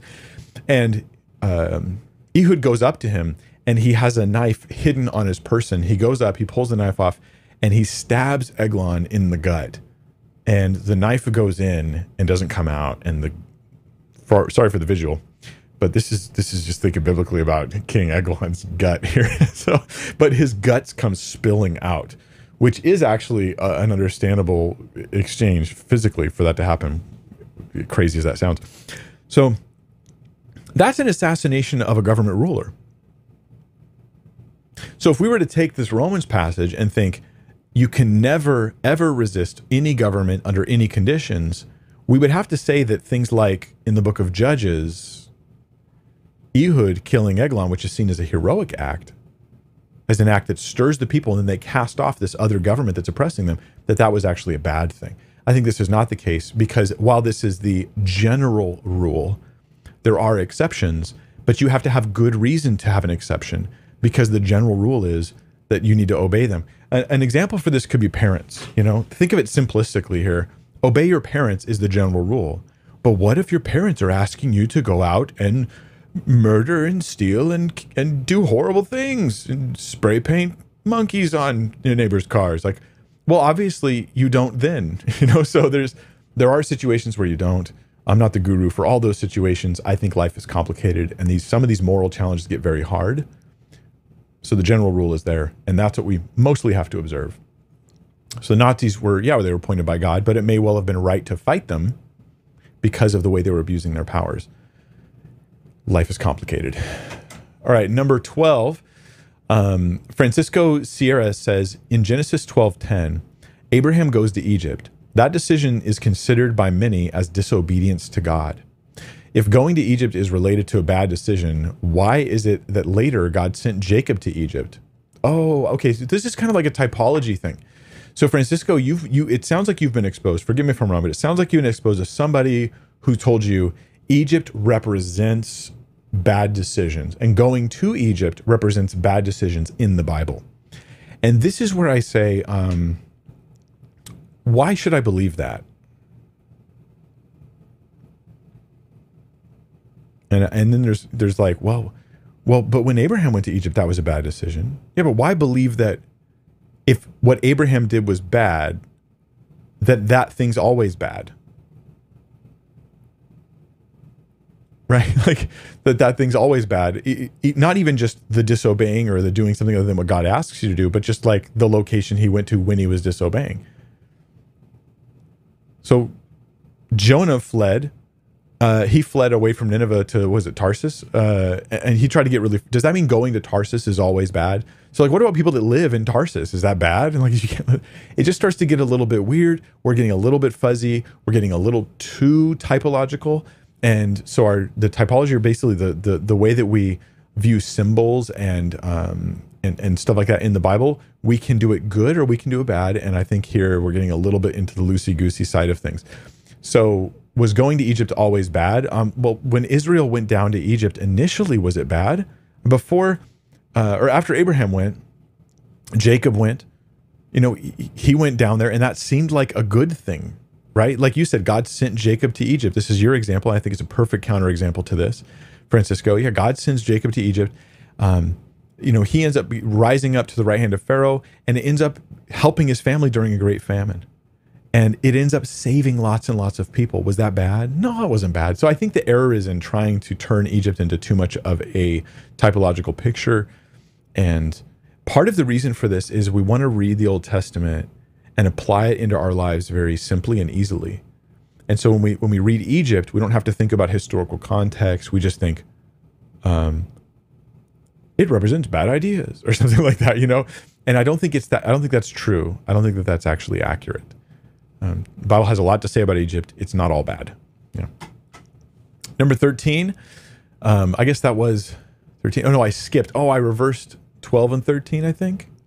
I must have done that. I'm sorry about that. Okay, so Bradley Kirkland says, Why does Paul say, Reckon ye yourselves to be dead unto sin, but alive unto God through Christ Jesus our Lord? You know, that's Romans 6.11 in the King James Version, I believe but it sure sounds like the pirate version there. Reckon yourselves to be.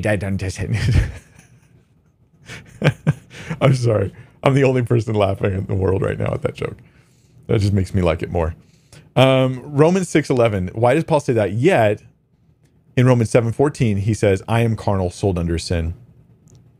Um, well, I think the answer is just that he's talking about two different things. So Romans, I'm going to try and answer this quickly for the sake of the time we've got now.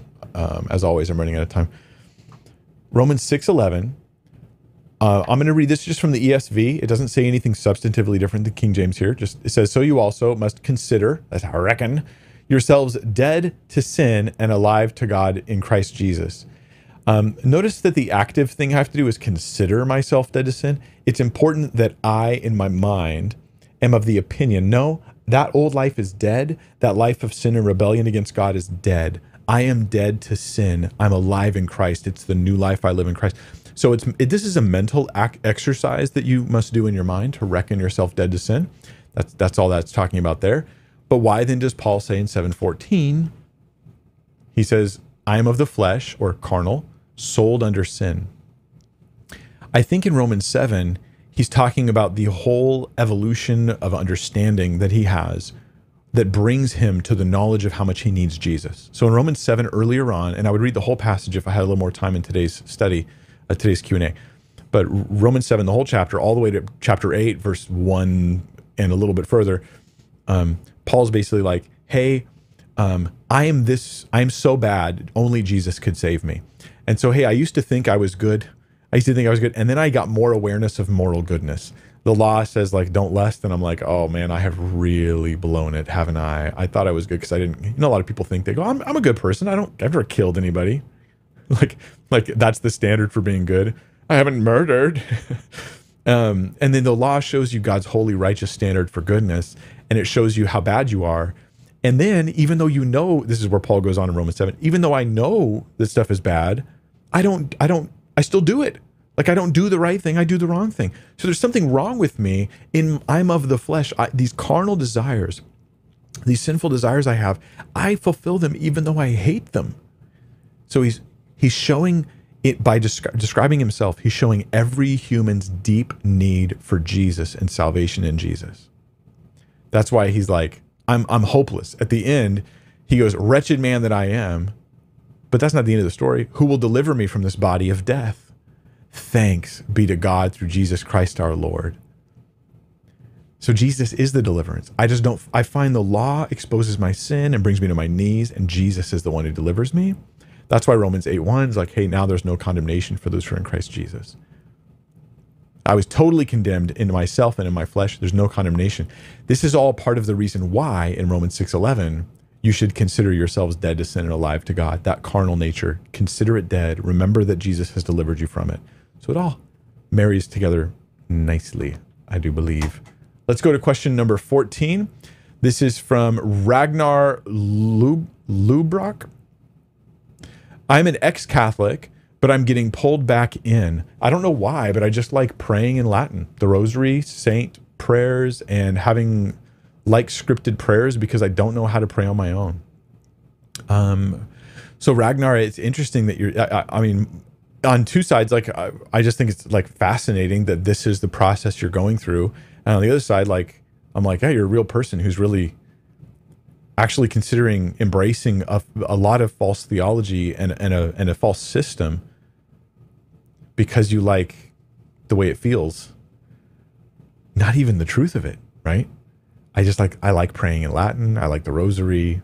I like you said saint prayers so i'm assuming you, you mean like praying to saints and you like scripted prayers but let me let me give you a biblical example that might help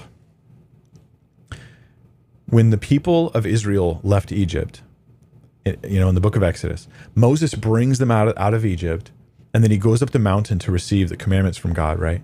And the people, they have just been delivered from Egypt. They watched the 10 plagues on the Egyptians. They witnessed all this stuff. They saw God destroy uh, Pharaoh's army in the in the flood, right? In, in the parting of the sea and in, in the crashing of it together again. They know that God didn't just show his might over Egypt, but he showed his his truthfulness against the false religious beliefs of the Egyptians. So that that is the 10 plagues all targeted different gods the Egyptians worshipped. So he tells you know he tells them, yeah, don't don't don't be like that, right?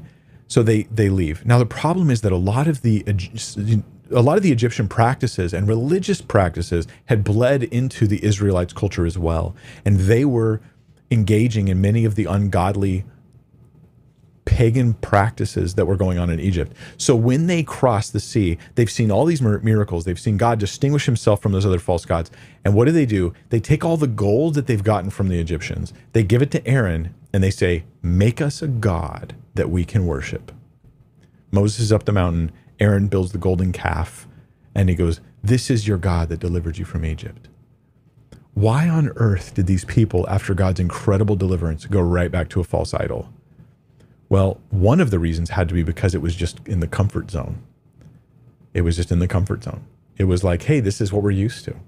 We're just going to do what we're used to. God then in the laws, he he distinguishes these things by saying, "Do not worship me the way that they worship their gods." Right?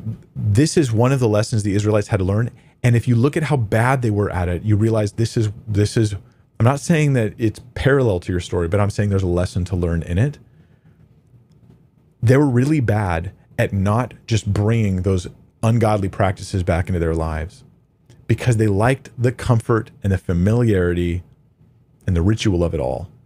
So they rebuilt the high places over and over again throughout the history of Israel. They rebuild these high places, these pagan places.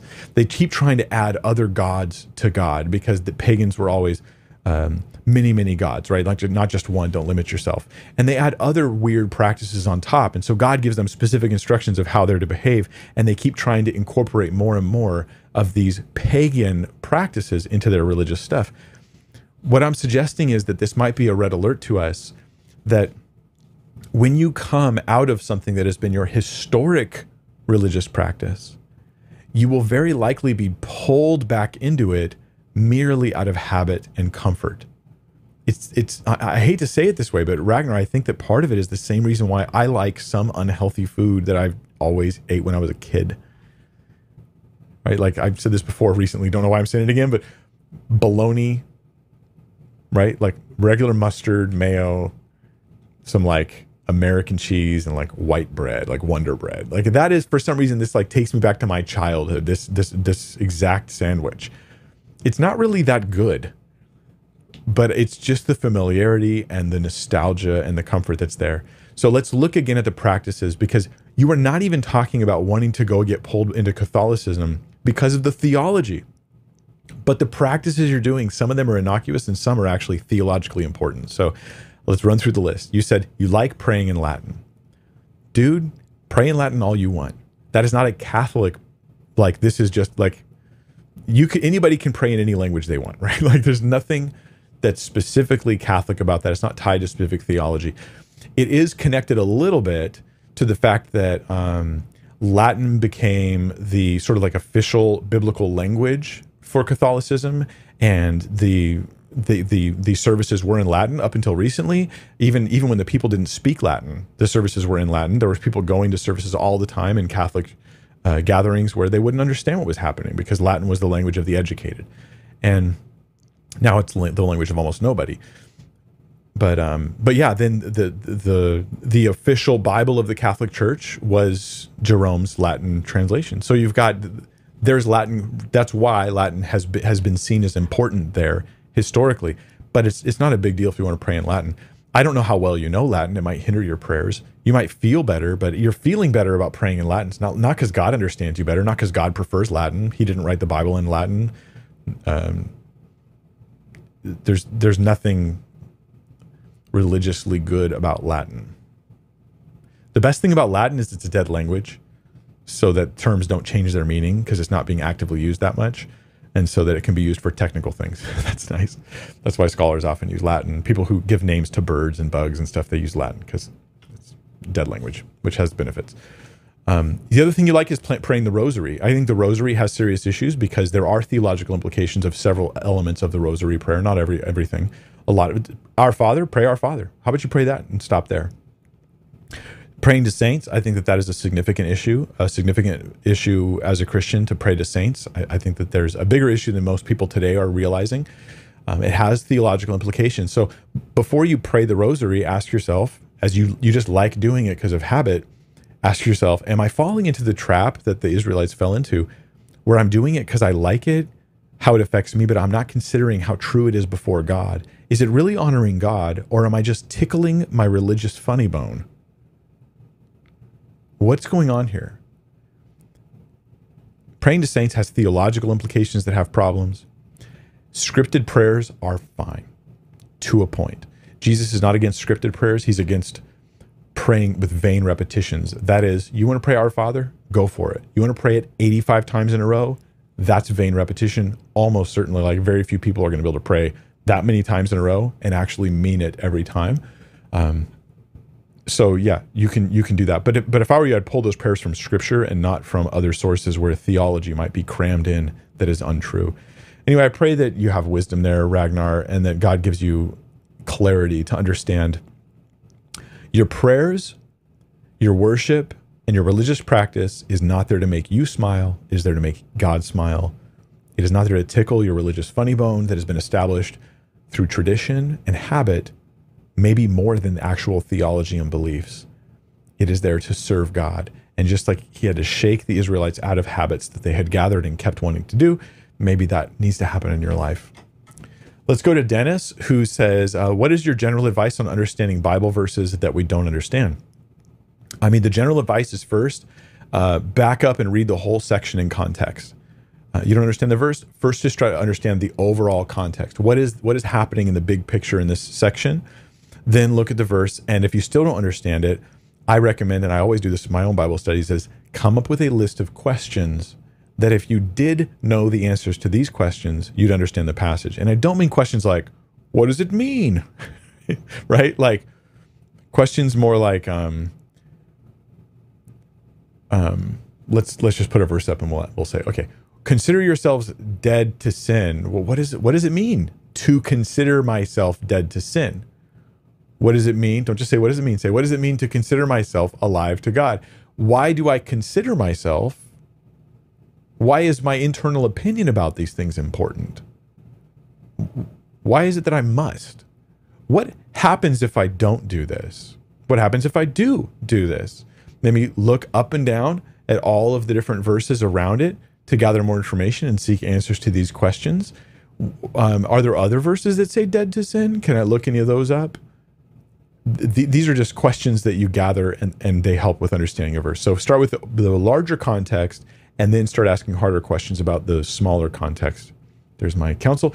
And then and then the last thing would be to survey after you've done this, not before, survey multiple different scholars or, or teachers or commentators or pastors on how they answer the questions you have. Um, don't just read one commentator. Don't just listen to one YouTube Bible teacher. Please don't just listen to me. If you listen to me, then you won't just listen to me because I tell you not to. The the reason for this is um, we you don't want to limit your understanding of Scripture to the depth and scope of only one individual. Like, why would you do that? God's placed many teachers in the body of Christ, and um, and often you'll hear one who goes, Well, obviously it means this, but then they don't explain how they got there. And then someone else goes, Obviously, and it means the opposite thing. And then you find one who walks through each point and establishes it carefully. And then you found some gold.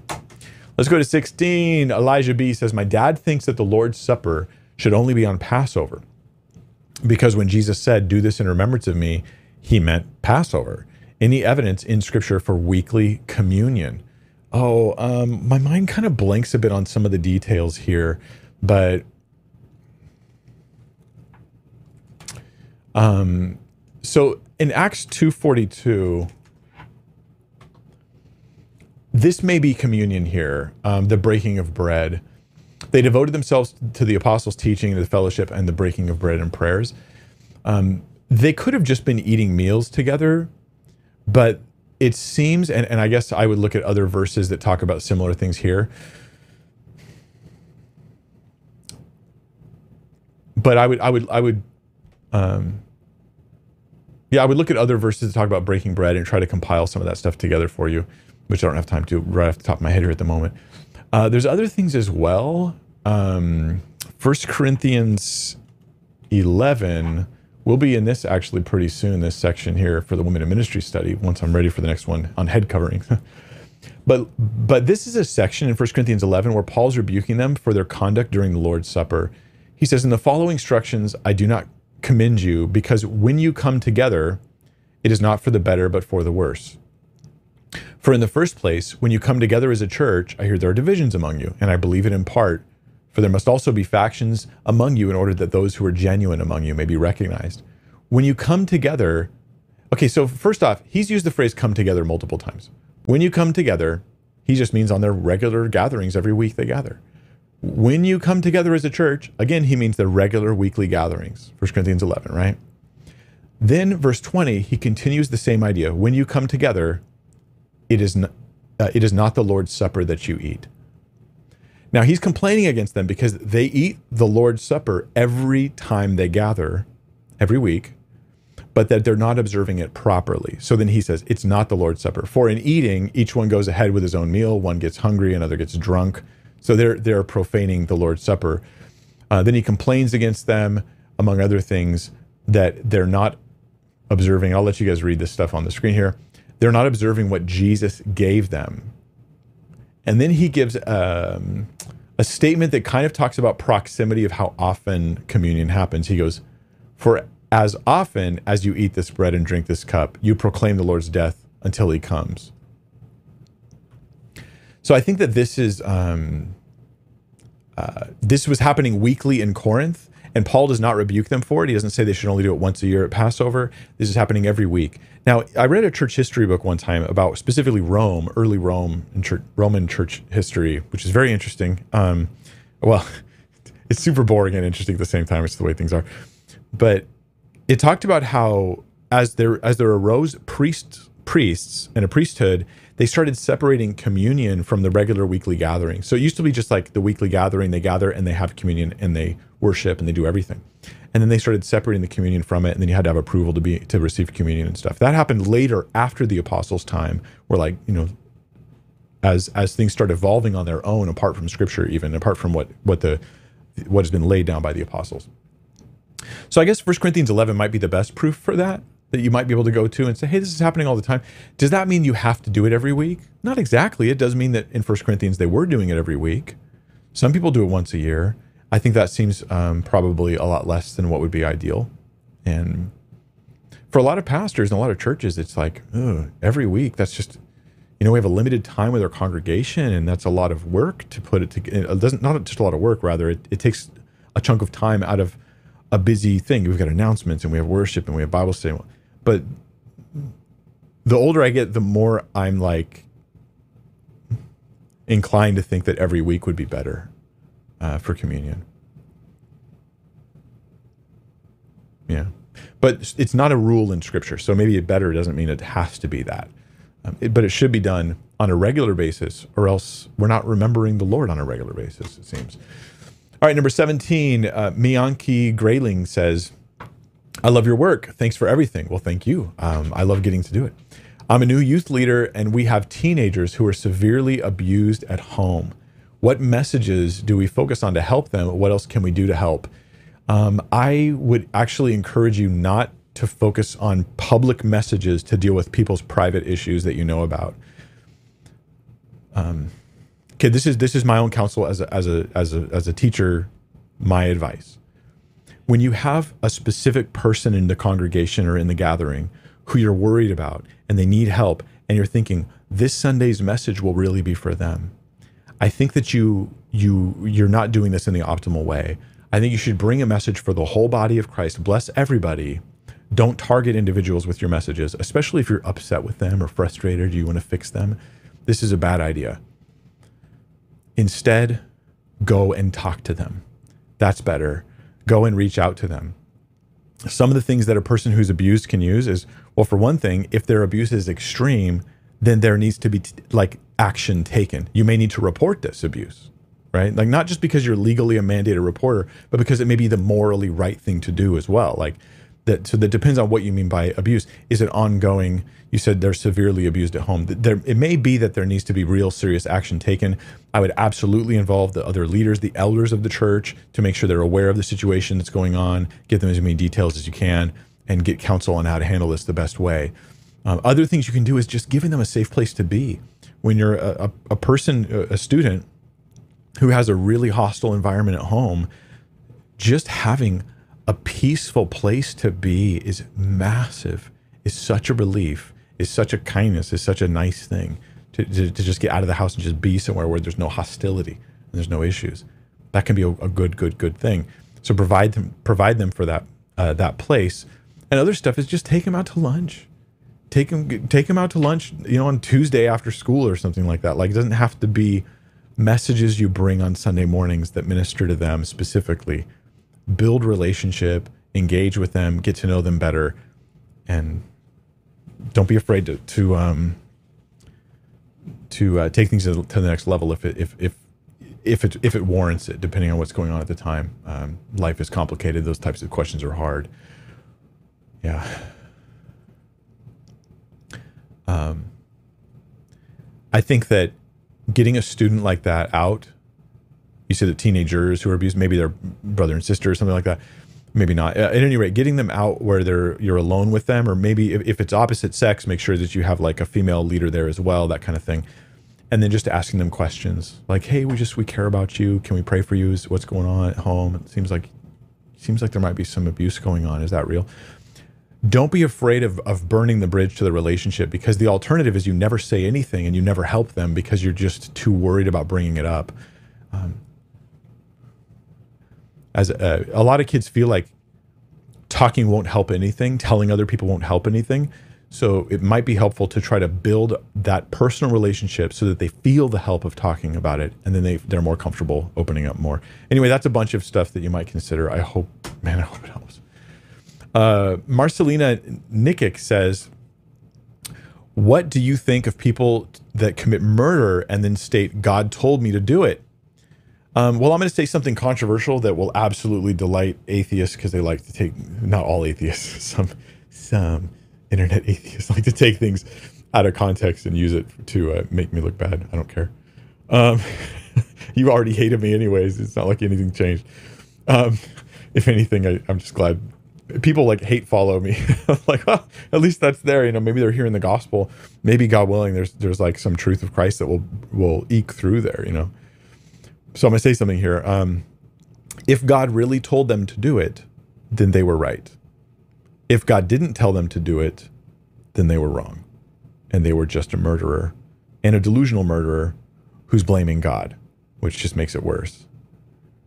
God does have a right to tell. Now, let me now let me give an analogy that might help people swallow this better because I, I feel the rejection that people would have to this naturally. Um, let's say that um, America gets involved in a in a uh, a just war, right? Or, or, let's not even let's not even do that. Let's just say that you have a a police officer who um, is is getting involved in some some kind of like school horrible school shooting type thing, right? And he gets permission from the government and from the the local police department and all that that when he sees a, a person on campus with a gun, he just opens fire. And so he shoots them and then someone's like, "How dare you shoot that that person?" And he goes, "Well, like the government told me to." There's an element of this that that really is the facts. Like the government actually just gave him a badge and a gun and approved him and gave him policies that he's supposed to operate by. And so, in a sense, the government just told him to. And that is an actual defense. Like, if, if that wasn't in place, then you'd have to have other legal justifications other than that the government told him. Maybe in court, they would say, no, no, no, this was urgent enough, where we would, we would break the normal rules, that kind of thing. Uh, military is the same way. Now, the government's flawed, so the government might tell you to do something and they're wrong. Like in military, there could be a war that's unjust, and saying the government told you to isn't a good enough excuse because there is a God in heaven who disapproves. But if God himself actually tells you, he's like, hey, I am the ultimate governor of all of life, and I have judicially said that person is going to die, and I'm, I'm telling you to do it. Yeah, now, historically, as a Christian, do I expect this to happen? Not really. Um, biblically does it happen? Do we have like is the apostle paul like every few years he's just like turns into jason bourne and he's like god told me to kill simon the sorcerer. No. No the worst thing the apostles have done was to tell someone you're not part of our church anymore if you're going to keep living in sin like that. You know god takes care of them. Jesus says my kingdom is not of this world otherwise my servants would fight. So we don't fight to establish the, the christianity to establish the kingdom. Like this is god told me not to. In other words I don't because God told me not to. So, as a Christian, in principle, if God tells you to, to kill someone, yes, you should, it's God. But in practical reality, I really don't expect this to happen. Um, not that there can never be an exception, but if anybody comes up to me and says, God told me to kill so and so, my default is to think they're probably wrong because there's a lot more weirdos out there than there are people that God is telling to do something like that. There's my answer. okay, let's go to 19. Uh, Cian Ramsey says, what are your thoughts on the idea of corporate election as opposed to individual election? I appreciate your ministry more than you will ever know. Thanks, man. I really, that does encourage me to hear that. Um, okay, corporate election and individual election. Why, why is this important? Um, so on on one side, you've got, and forgive me, Arminians and Calvinists, there's a lot more nuance here than I'm going to be able to express. I hope I don't get anything wrong, but I'll do my best. So take this with a grain of salt. It's been a while since I looked into this, but on one side, you have the Arminians. Uh, now, the Arminians, forgive me for giving you too many terminology things here. As I said, I usually try not to do. Um, but again, you can pause videos and come back later. Um, so the Arminians believe, right, that um, that man's free will is is operating in whether or not he gets saved, and the Calvinists think like, no, that's not the case, um, or something like that. Maybe they believe in compatibilism or whatever. I'm not going to get into all that, but basically, one group's like, hey, you make a decision to believe or not believe. You can accept or reject the call of the Holy Spirit to get saved. And the other side's like, no, you can't. You will either accept it or he doesn't really call you. And one of the ways they prove their sides is the Calvinist side says, hey, um, election's individual. God individually chooses who will get saved. And therefore, the choice is God's, not yours, or something along those lines. That's, that's a crude way of putting it. But, but that's how election often comes off to people. And a response to that is, oh no, election's not individual, it's corporate. So it's not like God looks at you and says, hey, Joe, hey, Mary, right? Hey, you, you're going to get saved. Not you, though, Ted. Sorry, Ted. you're not getting saved. I didn't choose you. I chose you maybe for something else. Um, rather, the more Arminian side says, no, no, election is more like this I choose Christ and whoever's in Christ. So it's corporate. I choose the body of believers who are incorporated into Jesus. So everybody who puts faith in Christ is chosen by virtue of this sort of corporate election of choosing those that are in Christ. And there's a guy who wrote a book on this called Elect in the Son that you might look at that um, is more of a, like a heavy scholarly type work that kind of defends that view. Um, so the the individual election view is used to support the Calvinist side. The uh, corporate election view is used to support the Arminian side. And I'm okay with both views personally, and maybe I shouldn't be right, but but to my understanding, I'm okay with God choosing those who are in Christ and then choosing individually who will get saved and us choosing whether or not we receive Christ because I don't think that God's choice determined my choice but coincides with it.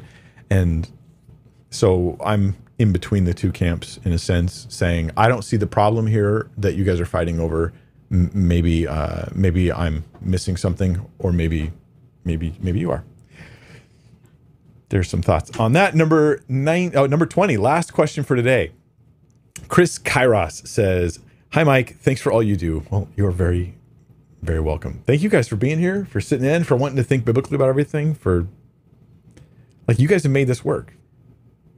Just think about this. Like this ministry is successful because, in a, I mean, in the sense that it, it's able to exist because there's actually a bunch of people all over the place who want to just think biblically about things. Like I don't need the bells and whistles, man. I just want biblical truth. Those are the bells and whistles to me. it's exciting. Um, uh, so thanks for all you do. You said uh, you are my go-to every week while I'm doing hours of yard work. Nice, nice. Oh, I hate yard work. I'd rather do so many other things. um, how should we biblically respond to someone when they say they believe Jesus is the Torah? Right. I've heard this before in different forms. So, t- Torah is the law. Um, it's a, it's a, it's a Jewish word, right? That means the law. And this refers usually to the first five books of Moses. It can also refer to like just the stuff, the contents and the teachings of the law, that sort of thing. Um, then there's the the the Nevi'im and the Ketuvim, these two other sections of the Old Testament. So you have the Torah, the the then you have the the prophets and the writings, and you add those all together, you have the same exact Old Testament that Christians have. We just use different terms. We don't say Torah, we say Pentateuch. But um, I've more often heard people say that Jesus is the Word, and by that they mean Jesus is the Bible. And here's where I think we there's a truth that's here, but we're getting clumsy. Um, Jesus, let, let, me give you an example. Um, Jesus isn't the Bible or the Torah because Jesus isn't a book. That seems pretty solid to me. Jesus isn't the Bible or the Torah because Jesus has always existed, but the Torah has not. Now, there are some who want to claim, like, oh, forever, forever, oh Lord, your word is settled in heaven. That doesn't mean it was eternal in existence. Its ontology was always in existence for all eternity. It just means that, that God is always faithful to do what he says.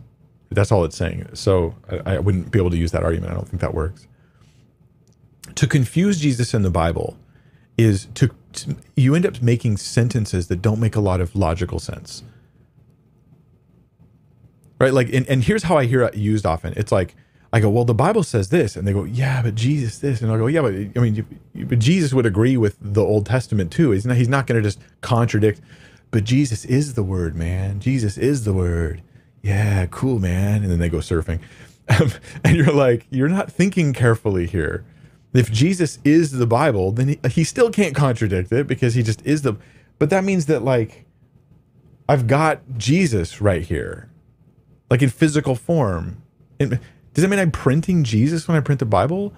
What like we're you're just getting weird. Like so when people say this, I think they get it from the idea that first in John chapter one rather, it says in the beginning was the Word, the Logos, right? And the Word was with God, and the Word was God. But that word, logos word, does not mean Torah, and nobody thought it meant Torah, and it shouldn't be interpreted to mean Torah or even scripture. This logos has meaning. Um, it's used in Philo, it's used in other places, and the word itself, it has meaning, but it, it, it means like, um, it can mean logic and other things like that. But basically, the it's sorry, this gets complicated for question number 20. So I'll say the meaning that's not on the table for for how Jesus is the word is that Jesus is the scriptures. And one simple way to see Jesus separating himself from the Bible as they're different things, different beings, is when he says, The scriptures speak of me. Right? The scriptures speak of me. That that in that sentence, he's separating his identity from the scripture. Right? Like he's separating it. So that means he's not the actual scripture usually when, when I hear people say this, I don't know when they say Jesus is Torah, what they mean exactly, like what they do with that, because you would never say this unless you wanted to do something with it. This is one of those kinds of theological statements. You wouldn't make it unless you had an agenda behind it. What is your agenda behind it? Usually, when people say Jesus is the Bible or Jesus is the Word, and therefore their conclusion is, therefore, I don't need to emphasize the Bible that much. I just need to emphasize Jesus. But like, you wouldn't even know who Jesus is without the Bible any de-emphasis of scripture any de-emphasis of the goodness and the sufficiency and the truthfulness of the word of god in the name of jesus is definitely a betrayal of jesus and not consistent with who he is. Jesus says the scripture cannot be broken but yeah. But yeah the scripture speaks of him but it's not him. Anyway i hope that helps. Um, yeah show me a, a, bible verse that says that jesus is the torah. Um, that sounds pious but I, I don't even know what people mean by it. And when people give you theological statements that you find utterly confusing, you don't have to believe them. You can just say, I'm on the fence on that. I don't really know what you mean. That's a nice, safe thing to do. so, let me uh, close this in prayer, and then uh, I'll tell you guys what I have planned for next week and the few weeks coming. Uh, Lord, we are so grateful that you have revealed us in your word, revealed yourself to us in your word, and you revealed Jesus to us just in detail. But of course, Jesus isn't scripture. I can't have a relationship with scripture the way I have a relationship with Jesus. And I'm grateful. We're grateful, Lord, for the salvation we have in Christ, for him who is in us and with us at all times. We learn from the word, we're directed by the word, but Jesus is is is, is our savior. And we love you. We pray that you would let us shine our lights before the world to live holy and righteous before the world, but not for their eyes to see us and give us attention and glory, but for them to see you and give you glory. In Jesus' name, amen. Amen. All right, so coming up um, next Friday, I'm not doing a Q&A. I'm going to be doing every other Friday for at least a little season because I'm completely uh, behind schedule. At least my schedule for things. I have some stuff I'm not ready to announce yet that has been on the back burner as I'm finishing Women in Ministry, and I've got to get started on those things. There's actual deadlines I can't change on some of this stuff. So I've got to just do a, I'm just study, study, study. And the next study in women in ministry is going to be on head coverings. 1 Corinthians 11, the head coverings passage. This has been one of the most difficult things for me to get good answers on. I'm still thoroughly confused, but I'm still just hammering every day, trying to trying to vet and understand these things better. Thoroughly confused on certain aspects, not others. And I will give you guys the best teaching I can on the topic. I may have to come at you at the end of it all and say, "Hey, what what historically was the was going on in the culture with head coverings and and say I'm not really sure here's some different theories on it. I hate to do that, but it really is that convoluted and the scholarship is a mess. It's it's a mess. It's a bunch of people all going 10 different directions. Um, and it's difficult to determine which one is is is going in a reasonable direction. and maybe because there just isn't enough data in history to establish the reality of certain aspects of it. It, it makes it harder to interpret the passage. Anyway, that's coming. Um, not this Monday though, and not next Friday. This coming Friday, we're not going to have any streams this coming week. I will see you guys the following week, maybe on Monday, definitely on Friday. Anyway, that is all. Lord bless you and keep you.